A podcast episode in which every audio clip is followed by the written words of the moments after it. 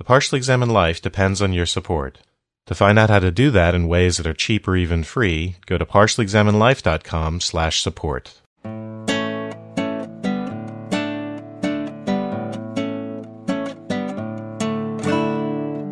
You're listening to the Partially Examined Life, episode 172, part two, with Dr. Drew talking about attachment and growth of the self and the theory of mind, understanding that other people have purposes and intentions and how that works developmentally and therapeutically. I think what we want to talk about next is this section that begins on page seven of Fonagy's paper, Transmission of Attachment Security, because the real thesis here is that the quality of an attachment to a primary caregiver will predict how well children do with various theory of mind tasks. Well, I wonder if we should dial back and just talk about what attachment is even. Yes, good point.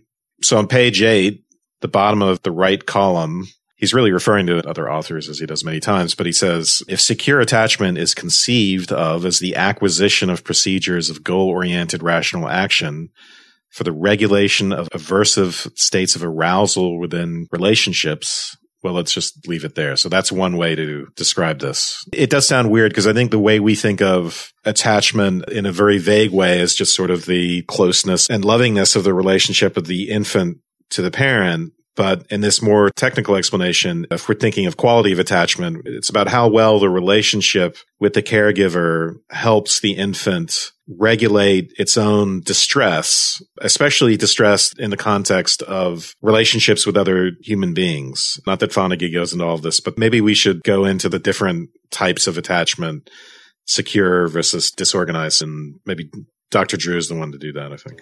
There are essentially four main categories of attachment, and this is all based on observations not just of infants, but adults. We carry these attachment styles into our adulthood, and then, of course, into our parenting style as well. And one of the, again, back to the goals of treatment, is to try to develop something like a secure attachment. So that model of security then gets reflected back into the interpersonal context in that person's life whether it's in their romantic relationships, their friend relationships, or their parenting relationships. So it's really it's a construct. And I do want to also read something that he said that I, I made emphasis of.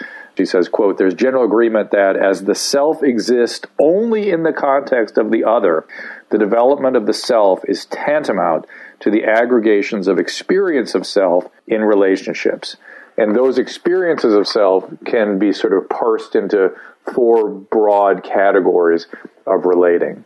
One of the ways they examine this is looking at the still face paradigm, where the mom just sits there with a blank face and looks at the child and they see how the child responds to that and then how the dyad then recovers from that stress. But it's interesting, you know, we're talking a lot about reflective function of this paper, that it's so stressful to a child just to have a face go flaccid that they become acutely distressed within minutes. So that's how much interaction goes back and forth between a child, even pre verbally, in face to face interaction. So, how do we feel about that definition of attachment? I like the example emphasizing how much of who we are depends upon the other, that it's not possible. According to this, that would be the fact of the matter that from infants all the way up to adults, we get our understanding of ourselves by seeing it reflected in other people that we don't just do it by ourselves. Right. And there's templates that are left behind. People think about this as procedural memory. He says, given the features of, of attachment, the schematic representations postulated by attachment and object relation theorists are most usefully construed as procedural memories. In other words, not explicit memories, but just experiential templates that we automatically engage with. So it seems surprising, you know, given a lay understanding of attachment, that this would be so different than attachment to my security blanket, say. I think the simplest way to think of it is that there are paradigms of attachment, and there are healthy and unhealthy attachments, and the unhealthy ones fall into specific categories, like avoidant or disorganized.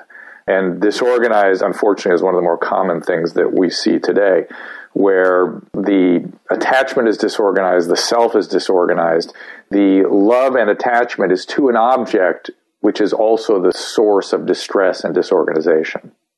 I just wanted to ask one question, Drew, about when you say see more today. When I read this, there would seem to be a separate conversation about what effect uh, a particular time and place and era have on these effects in our psychology. But I've interpreted all of these things, including the notion of this attachment theory as being something that would be just characteristic of us as human beings. And it may be that we live in circumstances, either individually or in groups, that would cause, for instance, more frequent disorganized attachment as opposed to healthy attachment. But that, that phenomenon, I mean, categories are intended to be just true of human beings in general. That's absolutely true. And everything of a psychobiological nature develops in a socio historical context, right? Yep. So the four types is secure, anxious, preoccupied, dismissive avoidant and fearful avoidant. Those are thought of as the four sort of common sorts of ways in which these things are categorized. And I don't think it's useful to go into the specifics of any of these things, but if you want to think of it practically, a child that is stressed and then mom comes back and tries to re-regulate with the child and the child diverts its head 90 degrees and sort of becomes flat with its affect and doesn't really engage. That's an attachment. That's an evidence of an attachment style. So reading this specifically, the Schore's attachment and regulation of the right brain made me feel better about my over attentive parenting when my kids are very small because you get the feeling at the moment when you're around a little baby that really, as long as they're awake, ideally, if I was a good parent, I should be there kind of making faces, kind of paying attention to them, really locking eyes and not necessarily jumping to their every whim, but like attending to them. And so to the extent that like, I just can't do this anymore, to the extent that I'm stressed, to the extent that whatever, then you feel like you're a bad parent. After some time of that, then I you know, shifted more to the camp of no, really throughout history, parents have not been that spastically attentive to their kids and they did just fine. So really don't be so hard on yourself. And reading this, like, no, actually my initial concern and my initial instinct in actually facing the kid seems like it was justified that it's this sort of reacting that is the healthy thing. And that if you're paying attention to your kid, but have a flat face, that's doing this experiment that you were just talking about, that this will freak the child out and you have to kind of do something to correct that. Mark, you're a good father. It's okay. They're teens now. I tried to do that now with them and it just freaks them out. Forget just it. stand and stare at them and make faces and Oh my gosh. But yes, we don't do enough of it. And so the child is abandoned, and abandonment is actually considered the most significant trauma you can possibly perpetrate because they are then left with no access to all of these mechanisms we're talking about. Now, I disagree with that. I actually think that you can be active in your abuse and that ends up being more shattering. But we have a lot of trouble with kids not being adequately attuned to during the early development when they really need lots of this, lots and lots. And you're right that your instinct is correct that who's doing it how much they're doing it, how they do it, and how much the echoes of your own attachment styles are coming through in that interaction is hard to say. That's an interesting piece of this. So I just want to let all the new parents listening that if you do feel like you're burned out and you just need to let the kid cry and go watch TV, you are a bad parent. no, and by the way, a, a, lot of the a lot of the really good parenting is about the repair. You know, leaving ah. and coming back, and how you repair the departures or the ruptures is really where a lot of the important stuff goes on. Turns out. Wes and I have spent a little time on the couch too, and that's another way to repair later, but it costs you more. it's the surrogate parent. Let me go back though to people like Sartre, and, and it's a conversation that I hear you guys having on other podcasts, which is the idea that the subconscious doesn't exist, or you have total freedom at all times to make every decision, that everything of a thought is conscious to you. That's total BS. We have templates, we have automatic behavior. We have implicit procedural, all kinds of things in our brain. We are either pre-conscious or completely unconscious of. It can be brought to consciousness, but it only does so in an intersubjective context. And that's the mechanism that Fonagy is working out. So I get very frustrated by guys like Sartre, even though I found his conversations about consciousness interesting. His ideas about human sort of psychology and freedom I found just bizarre. Drew, when you say it, let's call it self awareness of the procedural aspects of one's psychology only comes out through intersubjective interaction. That sounds like you're saying it only comes out by interaction with other people. And I would have expected that it would be possible to maybe at a point distant in time, but maybe not always so far that a person would be able to be conscious of their own procedural aspects of their psychology. To an extent, you can. Yeah. But there's aspects that you are not aware of, you're not seeing that another person can reflect back to you. And we think of it as almost the other person metabolizing it and then handing it to you, or some sort of either procedural affect, language that you can then go, huh, I didn't see that. That's a blind spot. And I guess you're right. I do do that. And I wonder what that is, you know, and then off you go. Wes ever had that on the couch?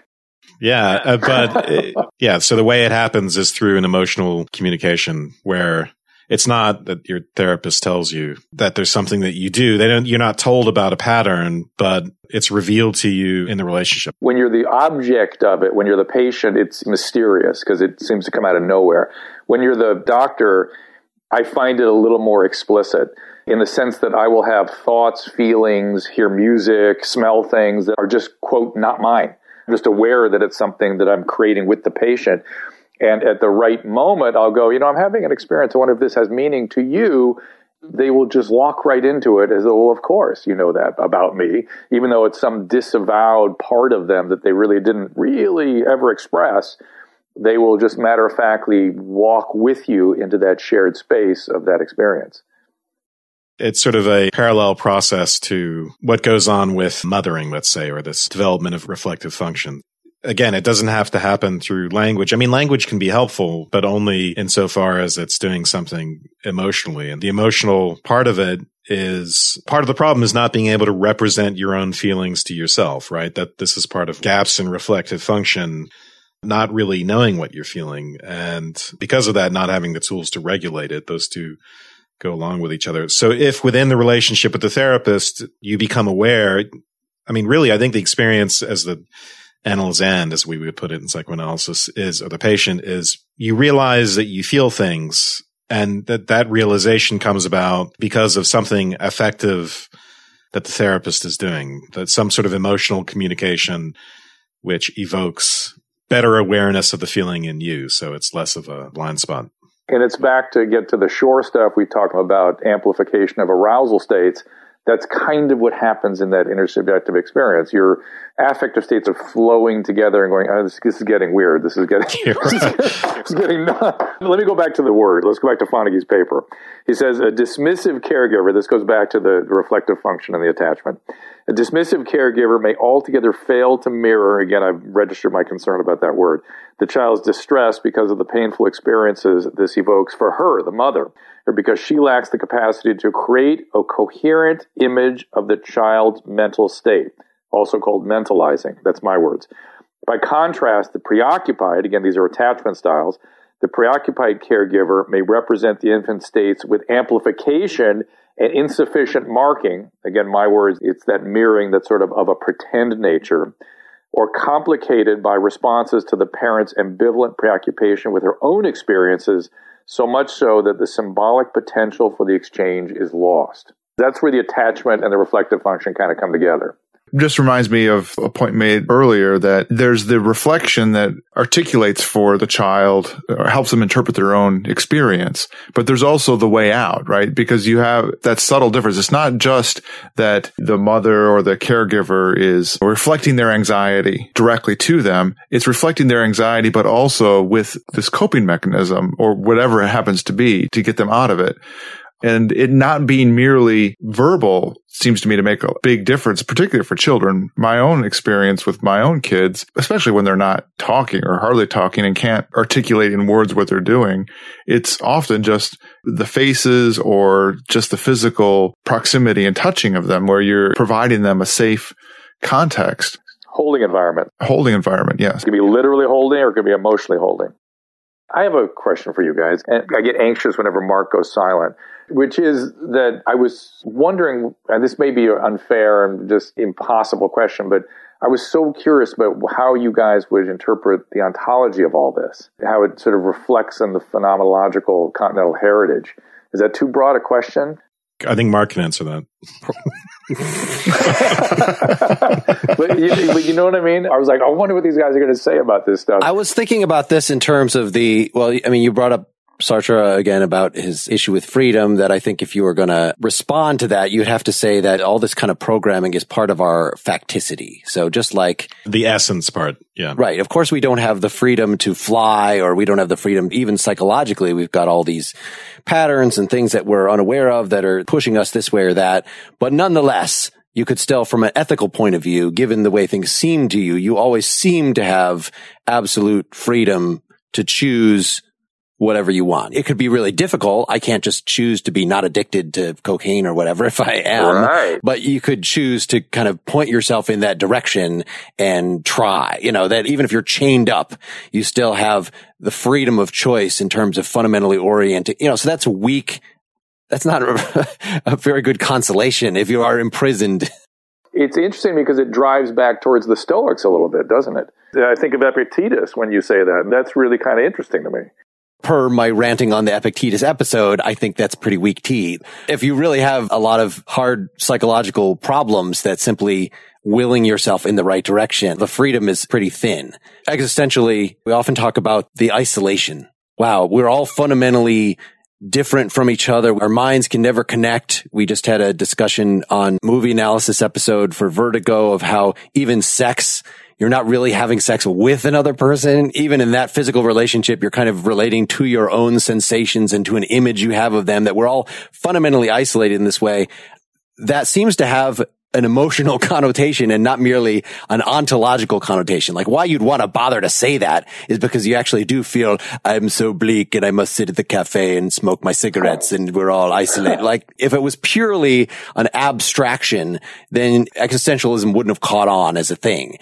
But reading all this stuff about attachment, it really does seem like no, actually, if you feel that isolated, there's something wrong with you. you, you, you didn't have the correct attachment when you were a kid and that's what's going on right now. And maybe some therapy can address that, even if not completely undo it. I, am glad to hear you say that. Let me put a, even a finer point on this. And I know, Mark, you listened to the podcast I did with Wes on my own podcast. For those that did not, I want to bring this up again. I have my own interpretation of the brain in the vat paradigm, which is not so much about the brain in the vat, but about the process of signing up to become the brain in the vat. There's one thing about what we call it, the phenomena of being a brain in the vat that is simply can't be escaped even though you are experiencing, let's say I had infinite powers and can give you the perfect life as the brain of the vat, you'd be experiencing the perfect life. You would think you were in the world. You would think you were with all your loved ones. But the raw fact would be you would not exist to others. And that fact is so powerful to human beings that in my experience, I go out there and I ask people this question all the time, particularly drug addicts. And about 85 to 90% of people would not sign up to be the brain of the vat because it's so powerfully important to us to exist to others. We have to exist to others to make meaning of life. Right, right. Robert Nozick's experience machine is the thing that we talked about on previous episodes with this. Yeah, that's what I couldn't remember when I was on. Yeah. Yeah that you could be basically plugged into a video game and accomplish whatever you want. And what we're supposed to get out of that, according to Robert Nozick, is just that we want to actually do things. We don't want to have the experience of doing things so that, you know, utilitarianism or anything that says, well, if you have the most pleasure, then you win. And that's the goal of life is to get the most pleasure. Well, I could give you the most pleasure, but if you knew that it was just because you were in the experience machine, then you wouldn't want that. And even if you wouldn't know while you were in the experience machine, you still would not choose to get in the matrix, to get in the experience machine. And the wrinkle that you just pointed out, and that I think we pointed out at the time is that, well, what if you could be like in the matrix, in the experience machine with other people? You're not actually accomplishing these goals in terms of you're not actually climbing Mount Everest. But if you get elected president, you're actually still getting elected president. Like that's a social construct and there are other people in with you so that you can actually. I think if we could all be in the virtual world together, I think people might choose it, right? As long as there are other minds there, I think. But then you're in this world. Right, exactly. but you're just controlling it, which other people wouldn't sign up for.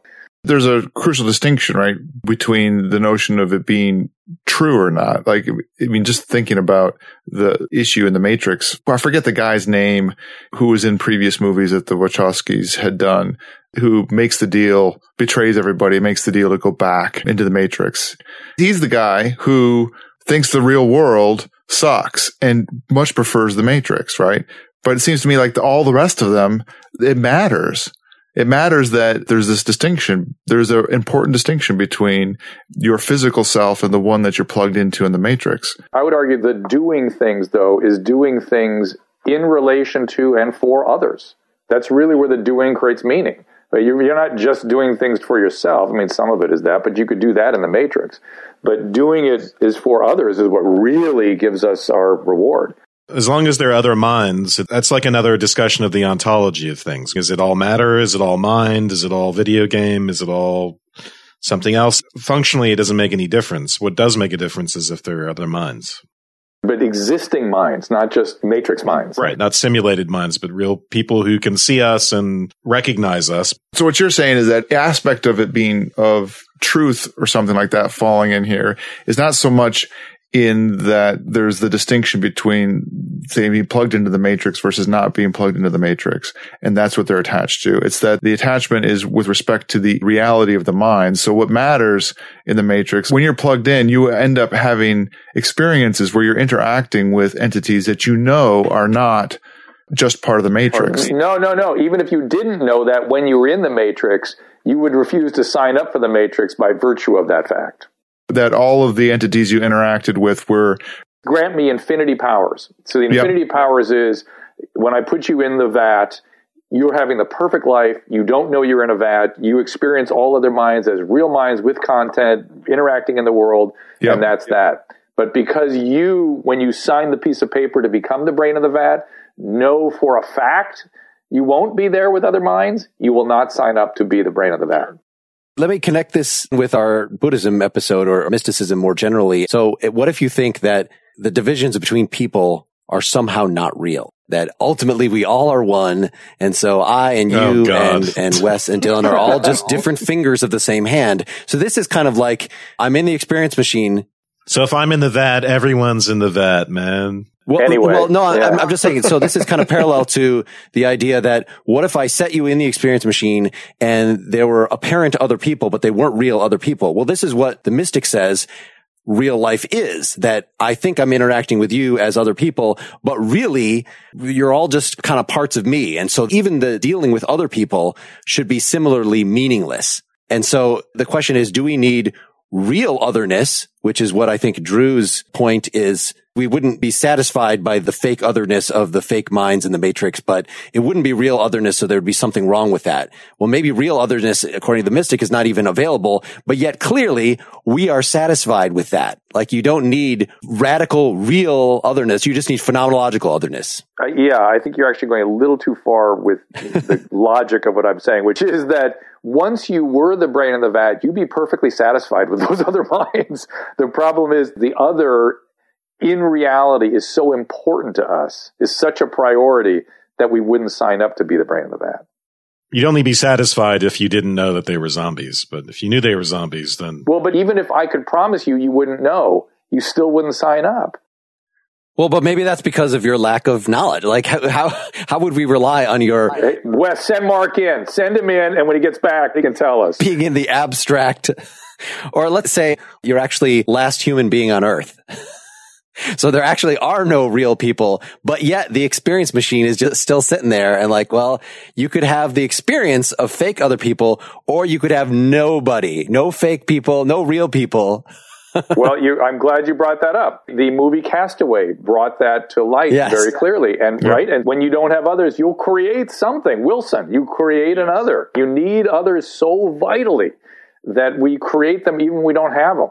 We've been talking about how we need attachment, we need other people, and clearly, if something went super wrong with attachment early on and you're manifesting these destructive relationships later in life that come out of that, some therapy is called for. But I'm trying to determine sort of the percentage of benefit that is coming from the therapist's expertise and using of the therapeutic tricks and just the being with another person and being able to talk openly and honestly and create this interpersonal space. In other words, Schore is talking about creating an interpersonal space with a therapist, but certainly when you're in a romantic relationship or just a really good friendship or whatever, you're not simply reenacting old patterns. Like you can hopefully establish an interpersonal space in which maybe not healing of the worst kind of early injuries can occur, but like the kind of maintenance that we need for our attachment can take place.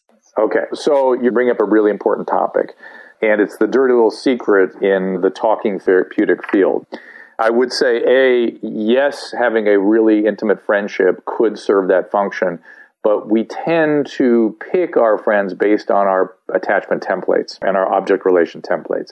So if we could pick somebody that's not so gratifying to us and sort of see ourselves through a new pair of glasses and develop an intimate contact with that friend, yes, that would work.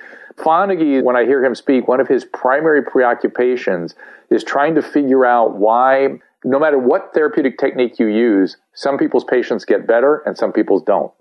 And this has been researched in a number of different ways, and it generally in the literature under the heading of empathy. The therapists that have a capacity for empathy seem more efficacious. Fonagy is taking this into a deeper zone and trying to look at really what the qualities are. In fact, I heard him give a talk once where he said he went out looking for the therapist that had the best outcomes in England. And he finally came upon this woman that had extraordinary outcomes and she was just this little old woman in the Cotswolds who would bring people into her home and sit and listen to them. And she had no particular therapeutic technique other than deep ability to relate, reflect, and create a safe holding environment. So to your point, yes, that that probably is more important. These mechanisms we're talking about probably more important than any particular therapeutic, as you say, trick. And this would make sense on this understanding of self because what you're really doing is providing the capacity for the self to repair itself. You're creating that environment for this exchange that we've been sort of analyzing to develop. And yeah. as such, access disintegrated or disavowed or disconnected or unregulated parts of self. Yes. Yeah. In fact, maybe it's a bit of a mistake to say repair as much as to me, this is where it lines up with all the discussion about development. And so all of this interest in infant development and what the path is to normal, flourishing, mature functioning is the nub of that research. And what we're talking about with this case of this little old lady in the Cotswolds, I would understand it as being that interaction allows those individuals to key into that developmental process so that they can move into flourishing mature individuals. No, that's right. Exactly right. And this is something we have not made explicit, so let me do so, which is it begs the question why don't we go out there and access this ourselves? You know, why don't we just continue this developmental trajectory? The reason is, first of all, you have your attachment template, and that's kind of set unless somebody can help work with that in such a way that it becomes a more secure attachment. It's hard to do that without somebody that really kind of knows what they're doing.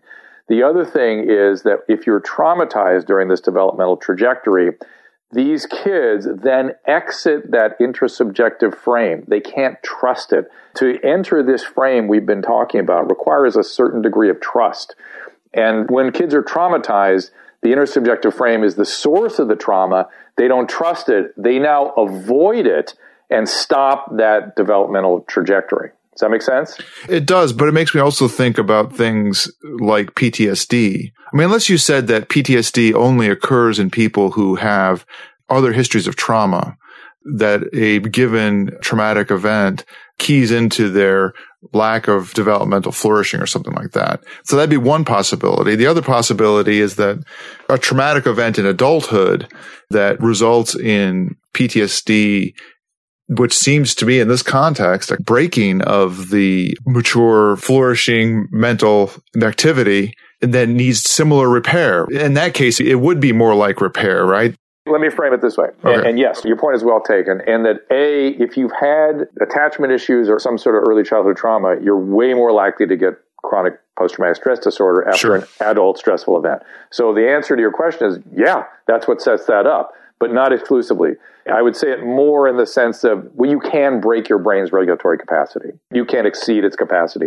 And as such, the way we heal it, not very good. We're not very good at that one because it really is kind of broken at that point. And again, the way the brain deals with it is by sort of pushing it away. And in the intersubjective context, we're calling it back out again. And so PTSD survivors often avoid that intersubjective experience. Ultimately, PTSD is a bodily based memory. There's a guy named van der Kolk that's really working on trying to figure out creative ways to make the memory more manageable and explicit. And I think they're getting close what you just said, bodily based memory makes a lot of sense in context with what we've been talking about, about developmental psychology and the generation of the self as being bodily based. A perhaps related issue that I wanted to get clear on in the Schore's right brain affect regulation article toward the end about shame that we've been talking about what hurts the formation of self and that there are certain experiences that are, say, too terrifying, and so they don't become integrated with the self. That all I understand.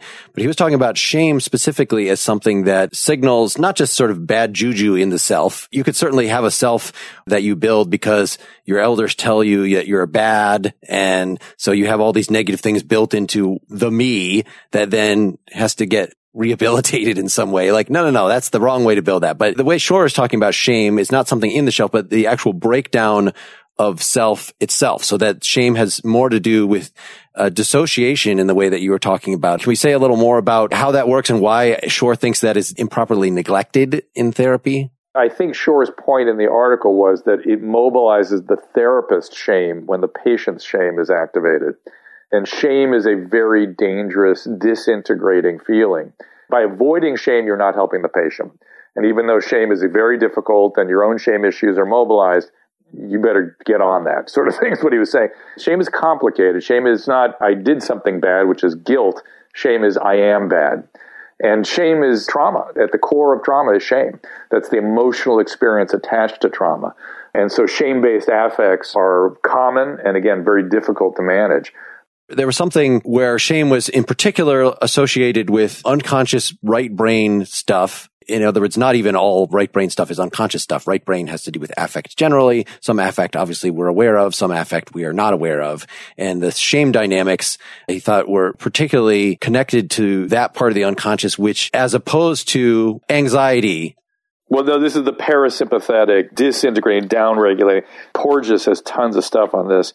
The low arousal states.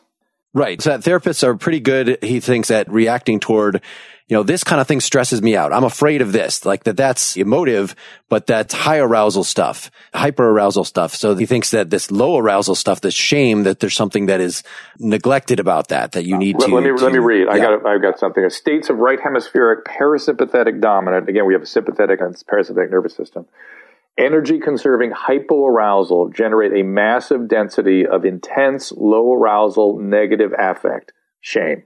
In these latter affective states, arousal levels are so extremely reduced that they interfere with the individual's capacity to adaptively disengage from the social environment. So the reactivated transference, countertransference enactments manifest in dysregulated autonomic hyperarousal associated with sympathetic dominant affects, panic, pain, as well as dysregulated autonomic hypoarousal and parasympathetic dominant affects, shame, disgust, hopeless despair. And I'm so glad that now the listeners can share our pain and exactly how that reads. I, I, can. T- you got to get used to Schore. It's like reading Kant. You got to get used to his language. Yeah. but once you do, it's very rewarding. My own personal experience of that as a patient was I would sink into these states that were almost like fugue like, and my therapist would just stay with me in those states. I wasn't aware I could even have that state, but she stayed with me, and I would just sort of come out of them, and they got shorter and shorter and shorter until they just kind of went away. And so, in terms of the experience of being in a therapeutic relationship, you have to be in those states and learn to tolerate them and regulate them. And it's that presence of the holding other and the reflective function that she was offering me in those moments that let me know she was with me that allow me to tolerate it. So, what would we as philosophers have to say then about the ontology of shame based on any of that? I was just trying to connect this to, you know, what like Nietzsche has to say about stuff like this. And I wasn't really sure how to fill out this picture. In those moments of shame, I'm sitting at the contraction of existence and existing in hypo, hypostasis. Ah. Which I thought was, by the way, the Levinasian stuff, just worthless.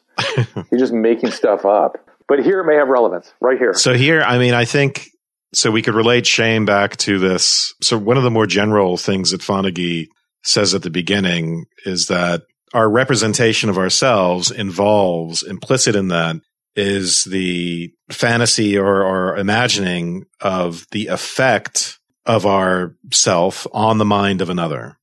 That's sort of the general gist of Fonagy. He actually says that at the beginning, and then we go into the details of that. So, but any self-representation includes, you know, again, an imagined effect on the mind of another. And indeed, the way mentalization arises on Fonagy's account is that our sort of teleological pre-verbal construct of the intentionality of others once we see in their intentionality directed towards our intentionality, the two teleological things sort of combine and that synthesis gives you the mentalization version where you're attributing desires and beliefs and so on to the other person. So that's the sort of Hegelian reflection back and forth that's supposed to sort of let self-consciousness supervene on the relationship between two people. But I think, you know, shame here comes in and it's very important politically as well.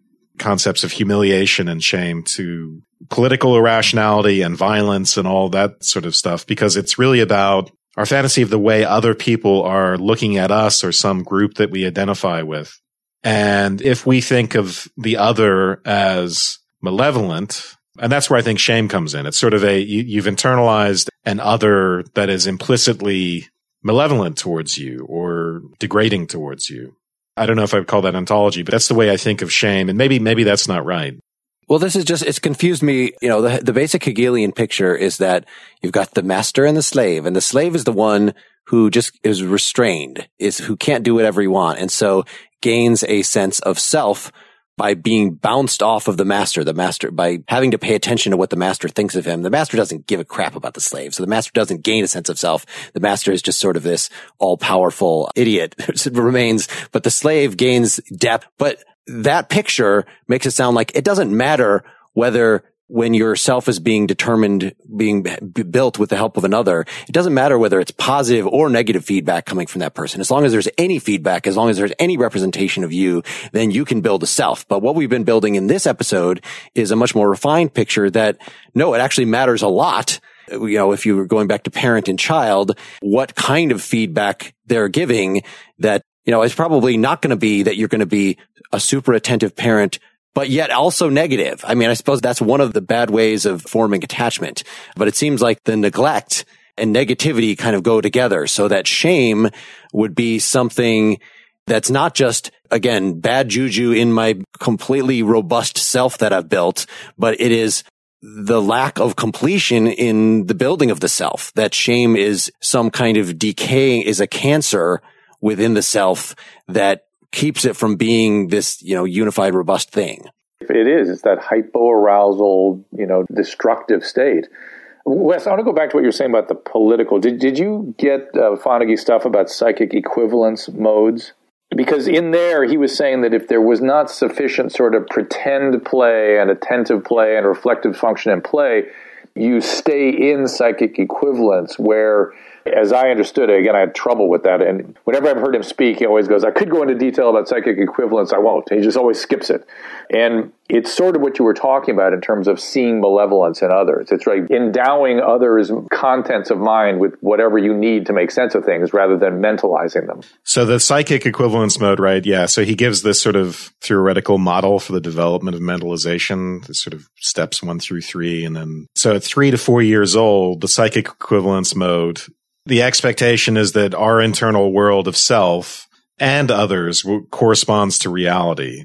And then when you get pretend play, the child will know that the internal state doesn't correspond, right? You could pretend the banana is a person, a telephone uh, while you're playing or a telephone. So they know that what's going on in the head is not necessarily going to correspond to reality. But the way he puts it, that's not seen to have any sort of relationship to the outside world. I think in the sense that they still can't grasp the idea that someone else would have a false belief, right? So if you put the candy bar in a box and then you have someone leave the room and then someone switches the candy bar to the other box and that person comes back into the room and you ask the child, where will they look for that candy bar? Well, until they're four years old, they'll expect the person to look for the candy bar in the place where it actually is instead of the place where it originally was. They can't understand that this person would actually have a false belief about the world. And then, then according to Fonagy, you integrate A and B. You integrate, integrate the sort of equivalence mode and then the play mode to get reflective mode. And that's the mode in which you would pass that false equivalence test because you know that there is this relationship between potentially things that don't correspond in the mind of the world. And then, so you know, people can have false beliefs. Here's a quote from Fonagy on just after that section that you mentioned about psychic equivalence.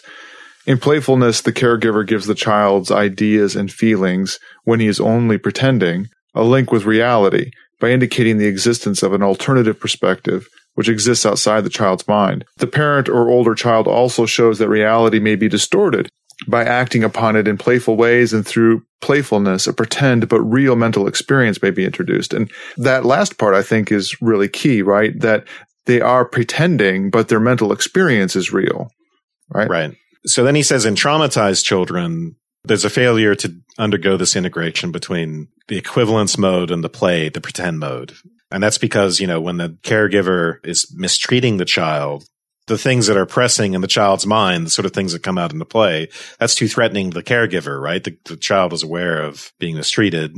Also, they don't want to contemplate the contents of the parent's mind who intends to hurt right. the child. So exactly. both those things operating. And what that means is they can move beyond the psychic equivalence mode in relation to their own feelings. Yeah. Like their own feelings are basically that must be what's going on in the world. Uh, That's right. That's exactly it.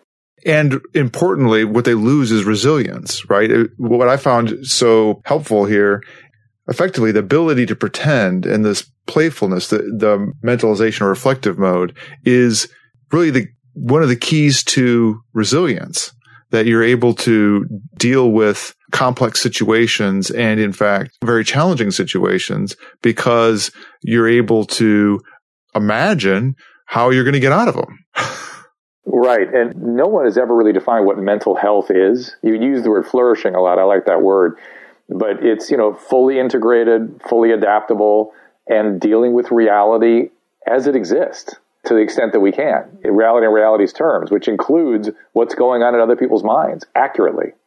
And I think the shame part of the thing, part of what's traumatic is if you're a child in distress and the healthy thing that's supposed to happen is that the caregiver reflects some of that back to you, but with the other affective stuff that says it's okay. It's okay to have this feeling. This feeling is forever. It's not what the world is. The world is something else and this feeling can change. And as the world changes and things like that, you know, suppose a parent reacts to that, well, just with irritation, you know, or you're bad kid for interrupting my me time. And, you know, parents could have all kinds of really destructive reaction to that affect. So the child loses the ability to represent that affect to themselves. But there's also part of that is that there's this implicit sense that even having certain kinds of feelings is wrong or shameful, or even being an affective creature, even being the kind of creature that has feelings is wrong. And I think that's intimately related to shame. I'm, I'm, maybe I'm wrong about that, but that's my guess. But no, no, that's absolutely yeah. true. That's absolutely true. And and we're, we're now starting to talk about how this mechanism goes wrong. You can you know create contagion, right? Every time I have a feeling, it exists in the other. So kids learn that their feelings exist out there rather than inside. They also learn to avoid having affect because it triggers, it's contagious. And, you know, mom may drink or mom may use when I, you know, I get upset and that makes her upset and now she has to have a drink. And so now I better manage her affects and not mine. And then ultimately what you're talking about, and this is the shame, is I'm bad. I'm not worth what I need. And there's a inadequate connection between the primary affect states that we all are born awash in and the second order representation we're supposed to develop in the setting of reflective function. That makes sense? Okay. Yeah. So it's just, it was kind of a surprising thing that having shame, having a bad self image. Mm, wait, that's, that's, uh, bad self image is something else. No. Okay. All right. Well, being, being awash in shame and thereby not having the self properly fully developed is correlated with failing stuff like this false belief test. It's correlated with not fully appreciating the existence of other minds. If you notice these days, I mean, you guys encounter this, but I encounter this all the time. I was in a car accident the other day, and this woman turned into a girl who was riding her bike on the wrong side of the street. And a witness came up from behind and went, I saw what she did. She looked at that woman, took aim, and got her. And I was like, What? She had a car full of kids going to a Little League game. What is in it for her to aim at a chick on a bicycle today? She really didn't want to go to that Little League game? I mean, what? And the witness bore no issue, could not be discussed. I saw it. That's what she was doing. She wanted to get that girl on the bike. Crazy. And so you sat him down and say, "What are you ashamed of? What, what's I, what? No, it's what, what happened to you." But I have, a, I have a couple other questions, which is we've not really defined mentalizing a reflective function, and I know they kind of defy definition in a weird way. You know, as we're wrapping up here, I want to kind of describe how we understand those two things because I'm not sure I fully can define either of them, frankly. I thought they were the same. No, they're a little different. He says we consider reflective function to be the mental function that organizes the experience of one's own and others' behavior in terms of mental state constructs. I would argue, well, to that extent, that is more like mentalizing in my head. The reason I brought this up is I want to make the point that reflective function includes our response in the intersubjective space, which is we reflect on our faces a pretend or an appreciation of other people's affect states. And that's part of that reflective function. So it's also, it's reflecting on self and reflecting on other and having a motoric response. And I, he didn't make that terribly explicit in this article, but again, when I heard him speak, he, he makes a lot of that. Yeah, I have to say I understood mentalization and reflective mode as being exactly the same thing. He, at least a couple times, he just puts an or between them. I think mentalizing is reflective function in its sort of individual operational sense. And reflective function per se can be in an intersubjective space. Like I mentalize other people and that allows my reflective function to fully operate. I always think of mentalizing more in terms of my understanding of other people's content of their minds. I understand it's also about my mind, Maybe it's because I'm a codependent that I put a, I prioritize other minds, but I, I always think of mentalizing more about my understanding of other minds. That would make sense. I mean, early on in his discussion of mentalizing, he has this section, secure infant becomes mentalizing child. So that part of the development of the child is having the capability of mentalizing. But in that way, reflective function would seem to be like a grown up version of mentalizing fully actualized. Yes, yes. Well, I know that after this, now when I'm walking down the street, instead of looking at someone saying, you looking at me, I'm going to say, keep your motoric responses to yourself. Stop mentalizing me. You're mentalizing me with your eyes. Stop shaming me. Yeah, I'll go pick up Mark at the hospital. He gets the crap beat out of him from somebody not understanding what he had just said. Are, are, we wrapping up? Because if so, I'm dropping into parasympathetic hypoarousal. I, think, I think so. I'm very unhappy. This has been a real pleasure for me, and, and I'm just geeked out over it. I appreciate you guys so much and what you do. And uh, now my arousal system is coming back, engaging again more on the sympathetic side. when I found you guys, I can't say it enough how happy I was, and just to be able to sit and spend time with you has really been a profound privilege. Well, we were uh, very aroused to have you on. no, but it's a privilege for us. This has been great. I can say that I think you've been one of the best guests we've ever had, Drew. Oh it's my just, God, it's oh just been. I was, I was thinking yep. the same thing. It's just been fantastic. But it's built off the education you guys have given me, and, and trust me, I I use philosophy. You can only go so far with science and clinical work many times, and you end up having to stand back and have a philosophical reflection about what you're doing. I deal with all the time when somebody doesn't want to get well what is my job here? What is my role? To what extent do I have obligation over that person's life and desires and priority states? And even when it's in a, I know in a biological distorted position, how much responsibility or how much can I responsibly or realistically force somebody to do something when they don't want to? And that's hard. And uh, end of life stuff, it comes in useful. And then just trying to navigate through life it's important stuff. And I came to it through the great courses. I had a political philosophy class in college and it just engaged me. It was just like an elective at the end. I, you know, I, I was busy with the biology and stuff and I was at a liberal arts college and I didn't take enough advantage of what they had, and it was always bothering me. And so I started reading history, and then I came to philosophy through their great courses, and I just devoured everything. And then I found Dreyfus at the Berkeley iTunes U thing, and, and I was like, oh, I'm getting in deep with this.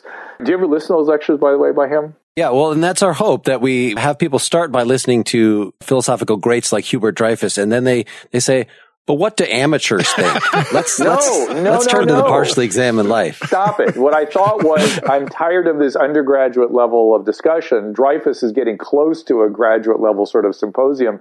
Where could I find just a deeper conversation about this? And I came upon you guys, and I thank you for continuing to do this podcast. I, I listen and listen to and re-listen to stuff.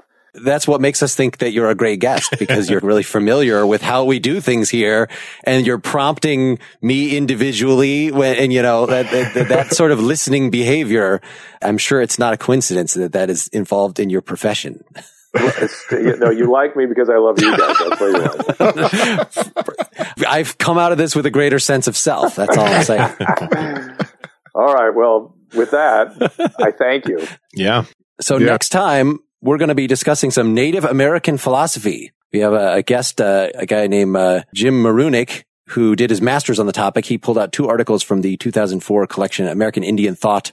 The uh, essays are called "What Coyote and Thales Can Teach Us: An Outline of Native American Epistemology" by Brian Yazzie Burkhart and "Philosophy of Native Science" by Gregory Cajete, as well as uh, he pulled out a short chapter from the 1932 book "Black Elk Speaks." Some more exciting stuff, some more interesting guests.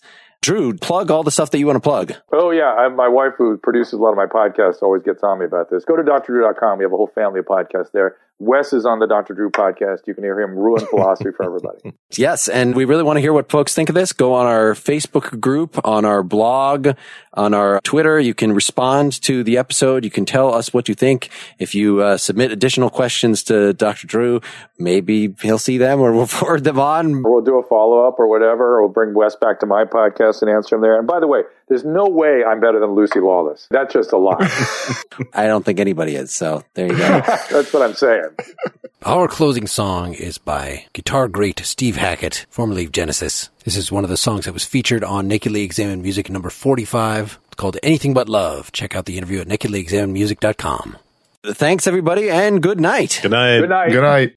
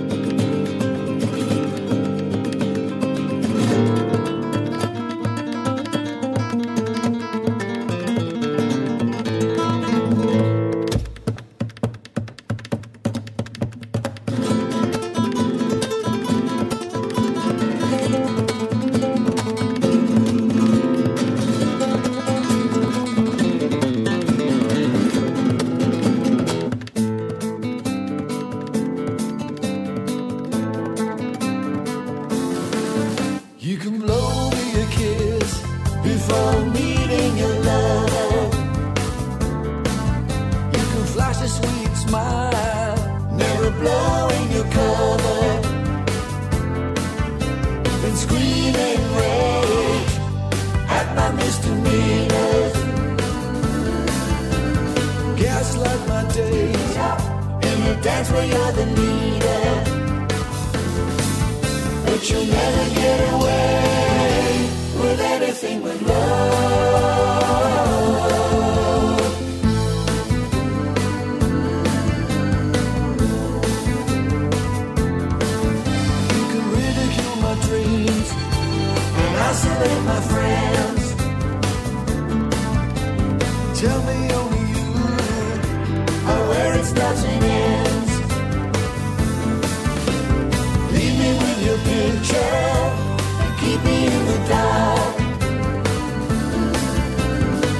Me I'm so blessed to orbit round your star. But you'll never get away with anything but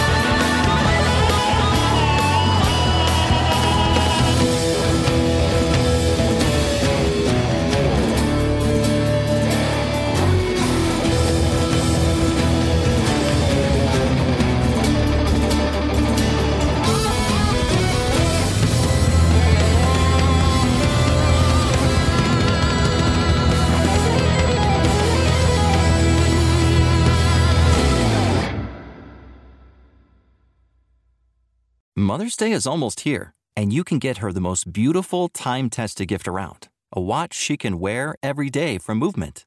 Whether your mom is into classic dress watches, rare and refined ceramics, or tried and true bestsellers, Movement has something she'll love.